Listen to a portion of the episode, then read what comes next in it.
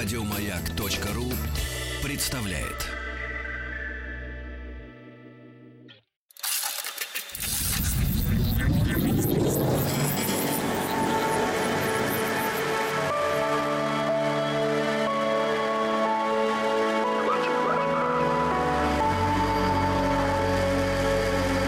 Стаховский лайф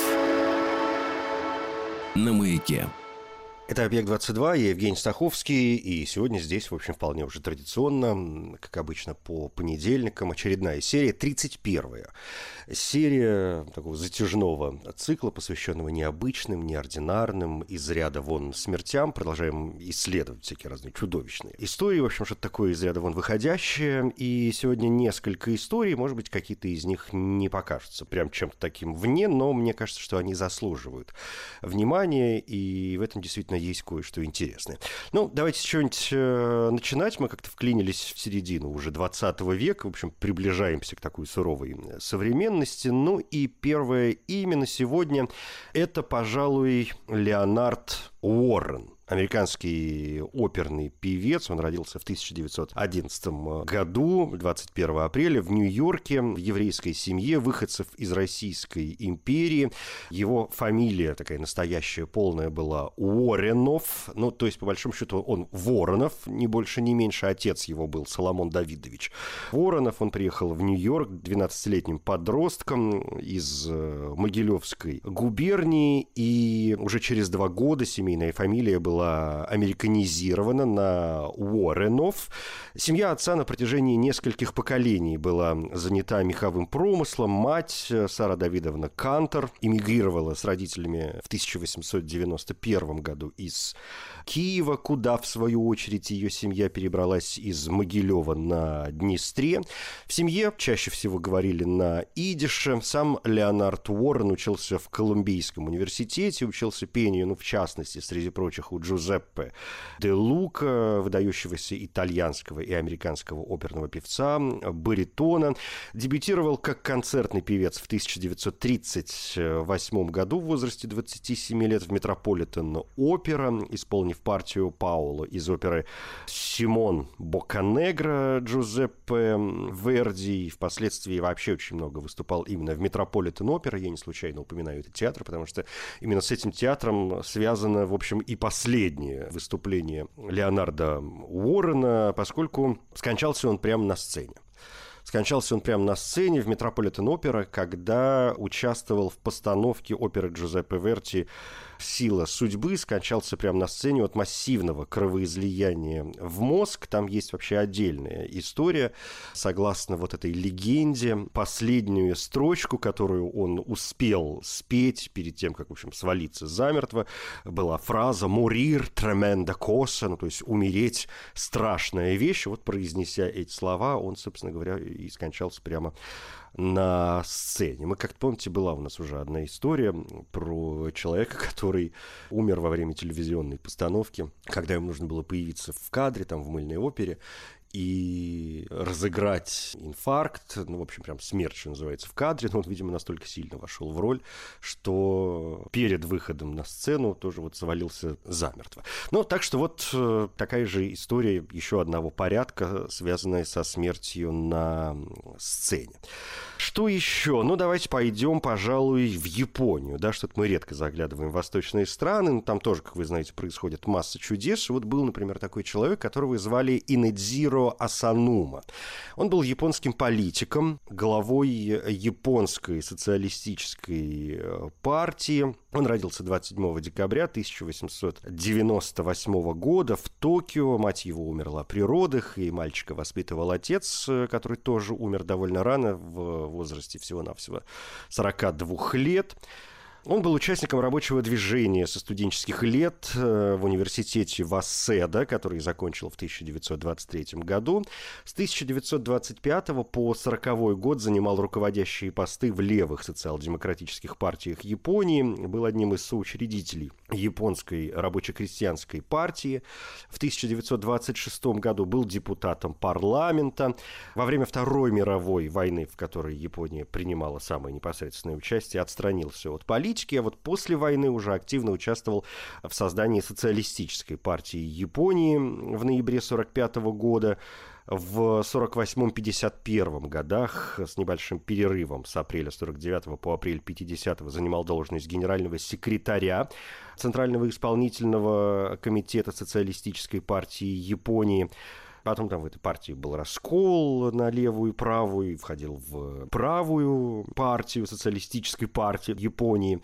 С 55 по 60 годы он был генеральным секретарем ЦИК Социалистической партии Японии, затем был председателем Центрального исполнительного комитета соцпартии. В общем, выдающийся со всех сторон, по крайней мере, для японской политической системы личность, и он был действительно очень популярен, очень известен, прославился своими выступлениями о социализме, о его экономических и культурных аспектах, был известен публичными критическими высказываниями в адрес японской либеральной либерально-демократической э, партии, а также по поводу японско-американского договора безопасности. Это договор о взаимном сотрудничестве и гарантиях безопасности между США и Японией. Э, договор являлся законодательной основой альянса двух стран.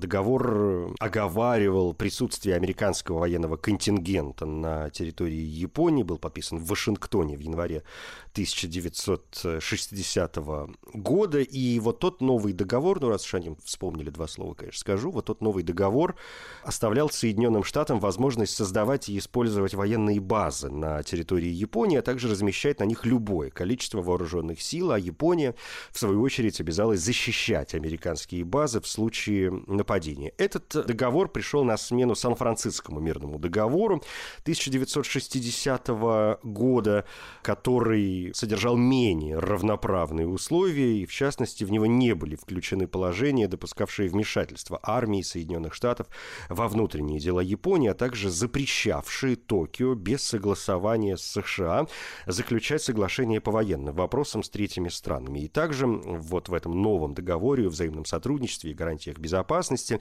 появились положения о том, что обе стороны обязуются разрешать международные споры мирным путем, воздерживаться от угрозы силой или использования силы против каких-либо государств и строго следовать положениям устава ООН. Ну и договор, среди прочего, не обязывал Японию оказывать помощь США в случае вступления Соединенных Штатов в войну с третьими странами. В общем, вот ко всему этому делу Инедзиро Асанума приложил э, свою руку, в общем, принимал в этом самое непосредственное участие. Если говорить о взаимоотношениях Японии и США и роли Инедзиро Асанумы во всем этом деле, то вот он, среди прочего, во время выступления в Пекине в 1959 году назвал Соединенные Штаты общим врагом китайского и японского народов. Из этой поездки он вернулся во Френче Мао. Это вот современный китайский френч, стиль мужского костюма. Ну, в общем, вы себе представляете, да, одежда, в которой ходил Мао Цзэдун. И за это его критиковали даже некоторые однопартийцы.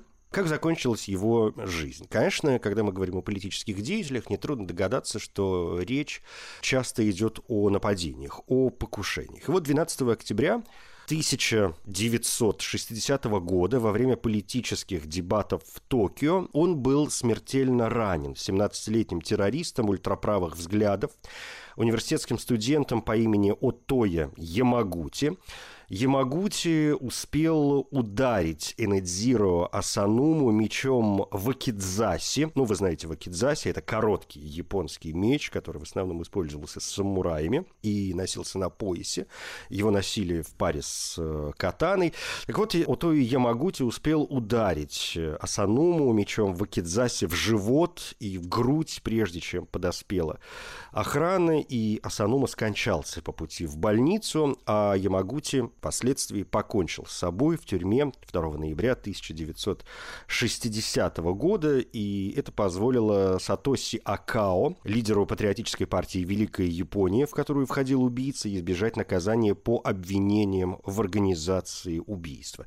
Есть знаменитый кадр, показывающий момент покушения. Фотограф газеты Майнити Ясуси Нагао успел сфотографировать момент нападения, и благодаря этому фото фото. Он стал, кстати, первым иностранным фотографом, получившим Пулицеровскую премию за новостной фоторепортаж. Ну, и я сказал, что Инадзиро Асанома был, в общем, довольно популярным, довольно известным политиком, и его гибель буквально потрясла японское общество.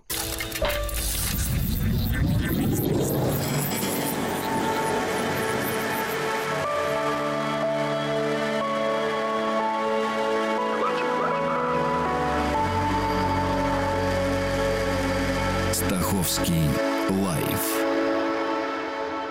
на маяке. Следующее имя в сегодняшнем списке в этой очередной 31-й серии проекта, посвященного необычным, неординарным, из ряда вон смертям, это Джоан Волмер, популярнейшая, известнейшая персона, во многом э, известная, потому что она была второй женой одного из крупнейших авторов разбитого поколения Уильяма Берроуза, была матерью американского писателя, да, Уильяма Берроуза, одного из ключевых американских авторов второй половины 20 века, одного из важнейших представителей бит поколения. Она была матерью их общего сына Билли, представителя второго поколения битников. По причине отсутствие развернутых упоминаний о Джоан в творчестве Бероуза, скромности описания ее жизни в работах исследователей бит поколений и малого количества сохранившейся корреспонденции, Волмер единственная на сегодняшний день крупная работа о ней была представлена только в 2002 году.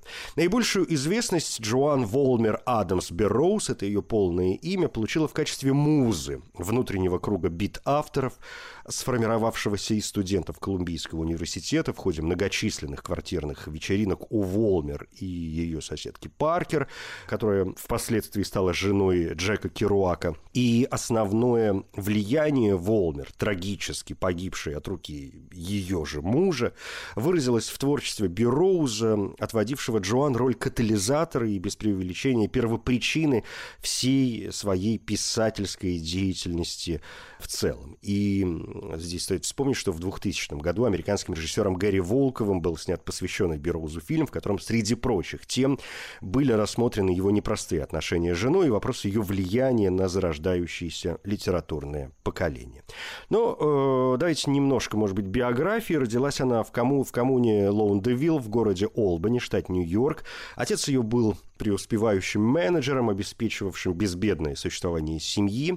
Росла она в достатке, однако стремилась найти себя и покинуть родительский дом. В начале 40-х переехала в Нью-Йорк, поступив в колледж Барнард при Колумбийском университете, изучала там журналистику. В Нью-Йорке Волмер производила исключительно положительное впечатление на окружающих – была девушкой очень красивой, э, была хорошо образована, много читала, любила вести длительные беседы на различные темы.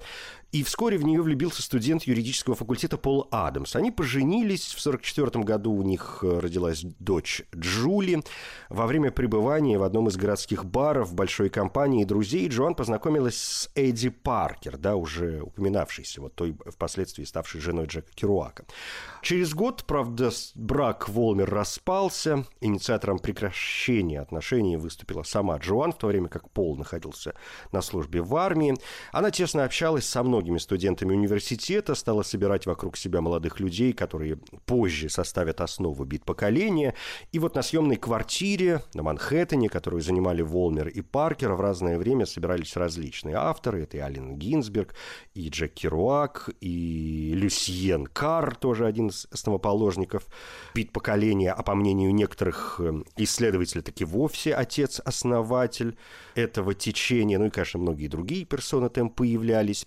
Кар, Керуак и Гинзберг познакомили Джоан с ее будущим мужем Уильямом Бероузом. Квартира, в которой проживала Джоан, занимала особое место в истории бит поколения. По сути, наиболее тесные дружеские связи внутреннего круга битников зародились именно там, и Уильям Бероуз, зависимый к моменту знакомства с Волмер от морфина, вскоре приобщил всю компанию к наркотикам.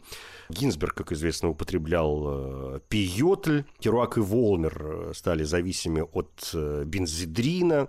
При этом отношения Уильяма и Джоан от дня в день становились только крепче, и, в общем, вскоре они стали жить в фактическом браке. Бероуз И Волмер испытывали постоянные проблемы из-за пристрастия к наркотикам. И, например, в апреле 1946 года Берус был арестован за попытку покупки лекарств по поддельному рецепту.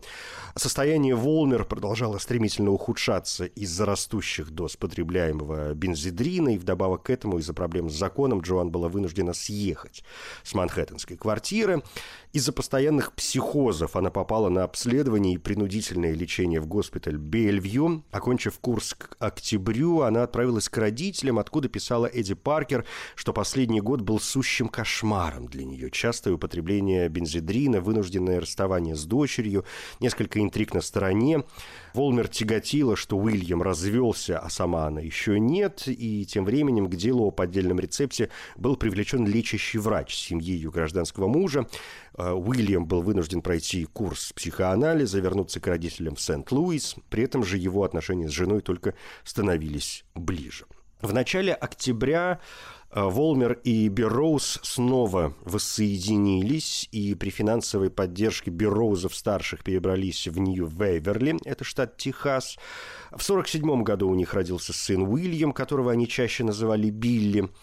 Э, незадолго до этого близкий друг Читы Герберт э, Ханки познакомил Бероуза с героином, которому последний довольно быстро пристрастился, и тяжелая зависимость Джоан от бензидрина, которую она не переставала употреблять даже во время беременности, в сильной степени отразилась на состоянии ее сына и обусловила его дальнейшую трагическую судьбу. Но Уильям Берроуз тоже всей душой любил сына, очень хорошо относился к приемной дочери Джули –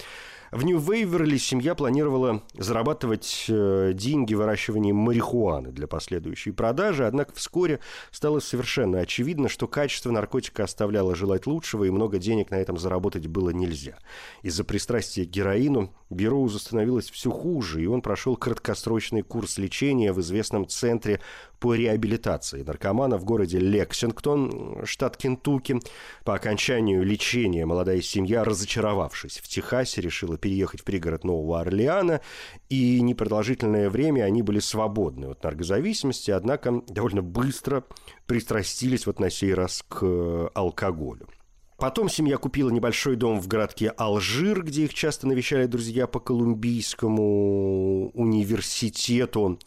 И там же, как отмечают исследователи, Берроуз впервые начал явно отходить от занимаемой в соответствии с семейным положением гетеросексуальной позиции. Новый Орлеан был богат на многочисленные гей-бары, и отношение к сексуальным меньшинствам в общем в городе было достаточно э, лояльным. И помимо этого не составляло труда найти наркотики, и Берроуз снова вернулся к зависимости. Что в конце концов произошло, да, под занавес э, всего этого дела? Бероуз э, писал Гинзбергу в 49 году, что ему предъявлено обвинение в хранении наркотиков, грозит тюремное заключение. Он писал э, о том, что собирается с семьей перебраться на юг, в конце концов попытался стать фермером, и на обширных полях, прилегающих к дому, он выращивал различные овощи, хлопок и коноплю.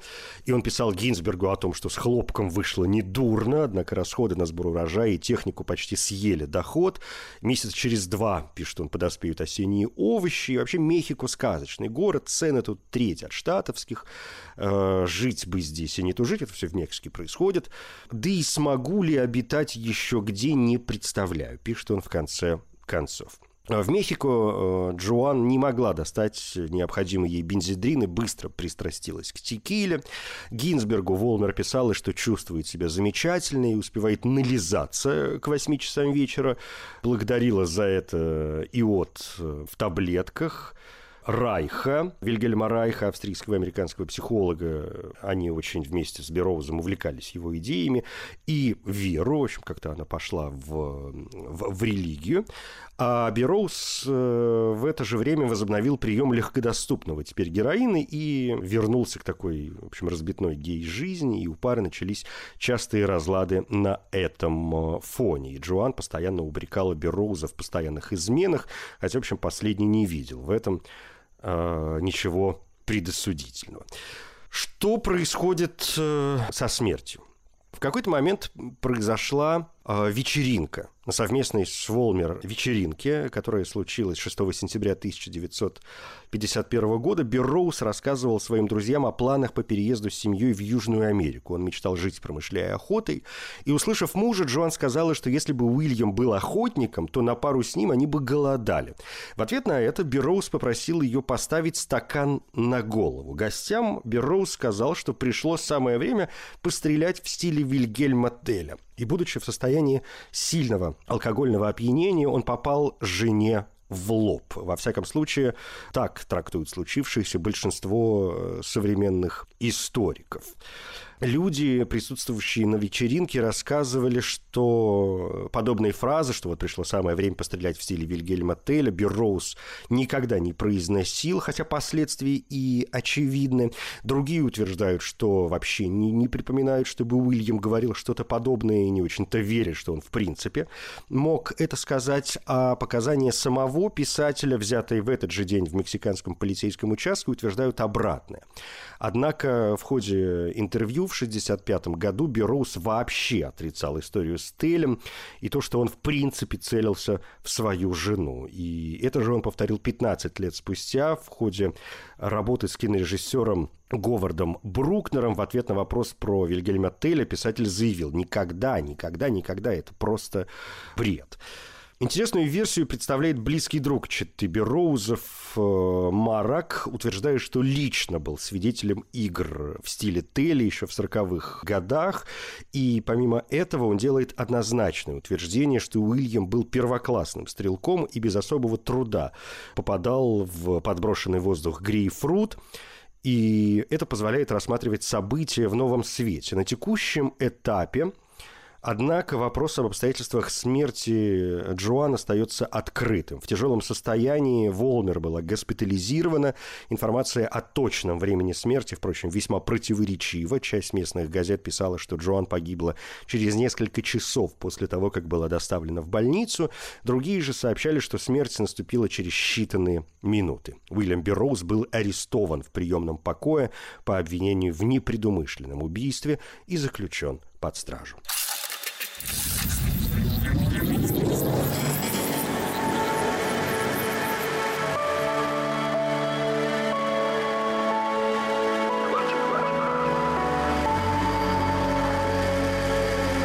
Стаховский лайф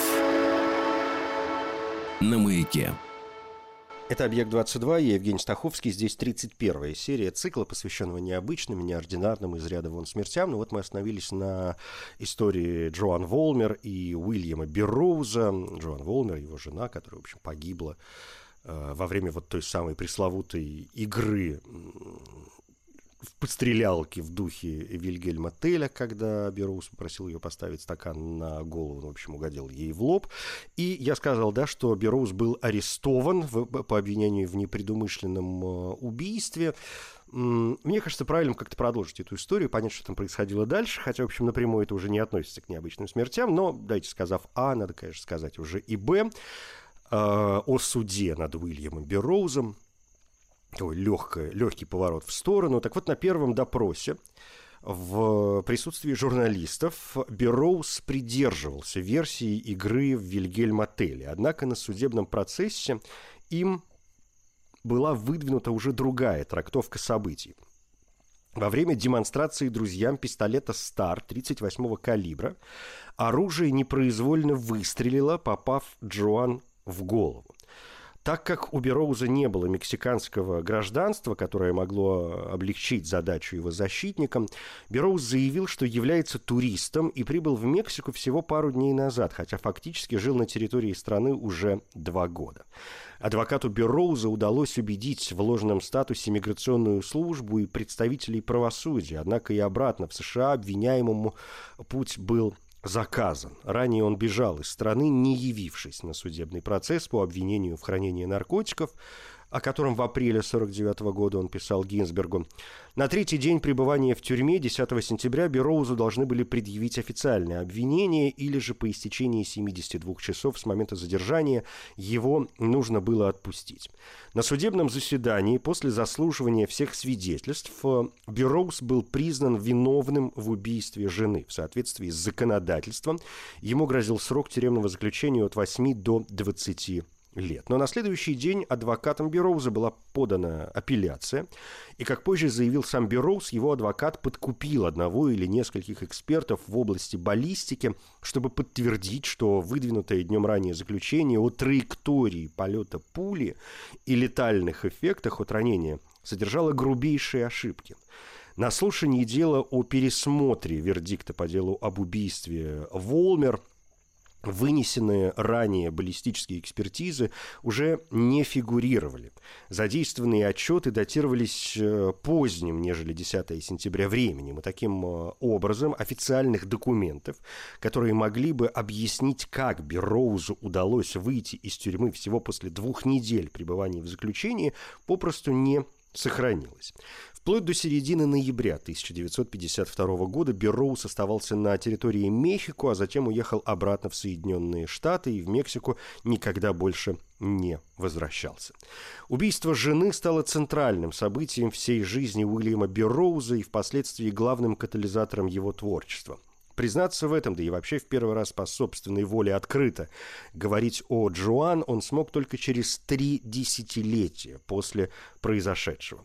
Ну вот, в частности, в 1985 году он писал «Я вспоминаю тот день, когда не стало Джоан, неодолимое чувство обреченности и утраты. Идя вниз по улице, я вдруг обнаружил, что слезы текут у меня по лицу – что случилось со мной. Я вынужден прийти к ужасному заключению, что смог стать писателем только во имя смерти Джоан и к осознанию того, до какой степени мою прозу мотивировало и оформило это событие. Я живу с постоянным страхом стать одержимым и постоянной потребностью избежать одержимости, избежать контроля, ибо смерть Джоан познакомила меня с захватчиком, с уродливым духом – и сделала моим курсом пожизненную борьбу, в которой у меня нет и не было иного выбора, как выписаться на свободу. Некоторые авторы считают, что Джоан в первую очередь из-за пристрастия к наркотикам и алкоголизму э, в любом случае суждено было весьма короткий промежуток времени умереть по исключительно физиологическим причинам, спусти Уильям Берроуз курок или нет. Но после трагического происшествия Билли, их сын, был на неопределенное время отправлен в Сент-Луис к родителям Бероуза старшего, Лори и Мортимеру. Джули отправили к бабушке со стороны матери. Эм, в предисловии к сборнику писем Берроуза Харрис пишет, что документальных свидетельств о состоянии Берроуза после инцидента с убийством Джоан не сохранилось. Практически помимо вот там тех э, слов, которые были приведены выше – при этом а, Бероуз никогда не писал о юридической стороне дела, ставя акцент исключительно на своих переживаниях. Информации о том, виделся ли когда-либо Берроуз старший с Джули, нет. Отношения с Билли за короткую жизнь последнего так и не сложились. Но э, что до Джоан Волмер, то помимо неоспоримого влияния на творчество Берроуза, которое и последний сам регулярно отмечал, Джоан Волмер успела оставить заметный след в истории всего бит-поколения. В первую очередь отмечают ее радушие и коммуникабельность, и, как следствие, частые вечеринки на манхэттенской квартире, где внутренний круг э, разбитых начал свое сплочение – некоторые исследователи отводят Волмер роль э, покровительницы и музы вот этих представителей бит поколения, отмечая высокую образованность философии и литературе, напористый нрав и ее самостоятельность. Все это сослужило хорошую службу зарождавшемуся движению. Ален Гинзберг, к примеру, первоначально задумывал принесший ему общенациональное признание «Вопль», э, произведение «Вопль» в качестве некролога, посвященного Волмер. Ну и несмотря на то, что письма Волмер к ее ближайшим друзьям практически не сохранились, темы ее влияния на бит поколения, ее отношения с Берроузом э, рассмотрены, среди прочего, в фильме «Ритм» 2000 года и сфокусированная на жизни известного писателя, в описываемое время, еще только начинающего, картина рассматривает непростые отношения Уильяма и Джоан. Уильяма играет Кифер Сазерленд, Джоан играет Кортни Лав, и фильм рассматривает э, их взаимоотношения в срезе тяжелого алкоголизма Джоан и наркозависимости Уильяма, затрагивая тему гомосексуальности Берроуза и весь комплекс связанных с бит поколением событий в целом. И вот эта картина, ритм также описывает крайне слабо освещенную сторону жизни Волмер, а именно ее писательские опыты, при том, что ни одна из ее работ так в итоге не была опубликована. Ну и, конечно, я не могу не вспомнить э, фильм «На дороге», известнейшая, очень прекрасная совершенно картина Вальтера Салиса. Картина, снятая по мотивам одноименного романа Джека Керуака, фильм, который называется «На дороге» 2012 года. Там Сэм Райли, Гаррет э, Хендлунд, Кристин Стюарт в главных ролях. И там появляется персонаж по именем, по, под именем Джейн Ли, персонаж, выстроенный на основе биографии Волмер, и вот эту роль э, исполняет трехкратная номинантка на премию «Оскар» Эми Адамс.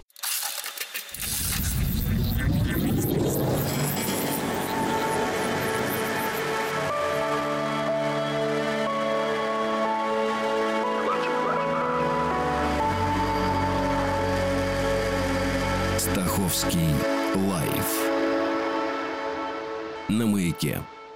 Ну, давайте под занавес э, сменим немножко тему, отойдем от этих литературных э, пертурбаций, обратимся к чему-нибудь совершенно иному. Еще одна очень короткая история, действительно под занавес, таким своеобразным бонусом э, в этой 31-й серии цикла, посвященном необычным, неординарным из ряда вон смертям. Ну и последнее именно сегодня – это Алан Стейси. Алан Стейси был британским автогонщиком, и конструктором гоночных автомобилей. Он выступал в гонках класса Формула-1, несмотря на то, что имел протез. Вместо одной из ног э, начал свое сотрудничество с Lotus, Э, построил э, один из кузовов э, МК-4. После этого был нанят фирмой и далее создал модель Lotus 11, которая участвовала в старейшей из ныне существующих автомобильных гонок на выносливость. Эта гонка проходит ежегодно с 1923 года неподалеку от города Леман во Франции. Эту гонку часто называют гран-при выносливости и экономичности. И вот эта модель Lotus 11 участвовала в Лемане под эгидой Lotus. Э, после этого Алан Стейси на протяжении последующих лет большую часть времени проводил, создавая болиды Формулы-1 для Lotus, принял участие в семи гран-при, но так и не заработал ни одного очка, но э, это, в общем, наверное, не особо важно. И также он участвовал в нескольких э, внезачетных гонках Формулы-1. Понятно, что спорт, в общем, не самый безопасный, и вот эти его увлечения и его, в общем, профессия – и послужило причиной его гибели. А, но там произошло, в общем, действительно из ряда вон выходящее событие, прям какое-то дурацкое, честное слово, событие.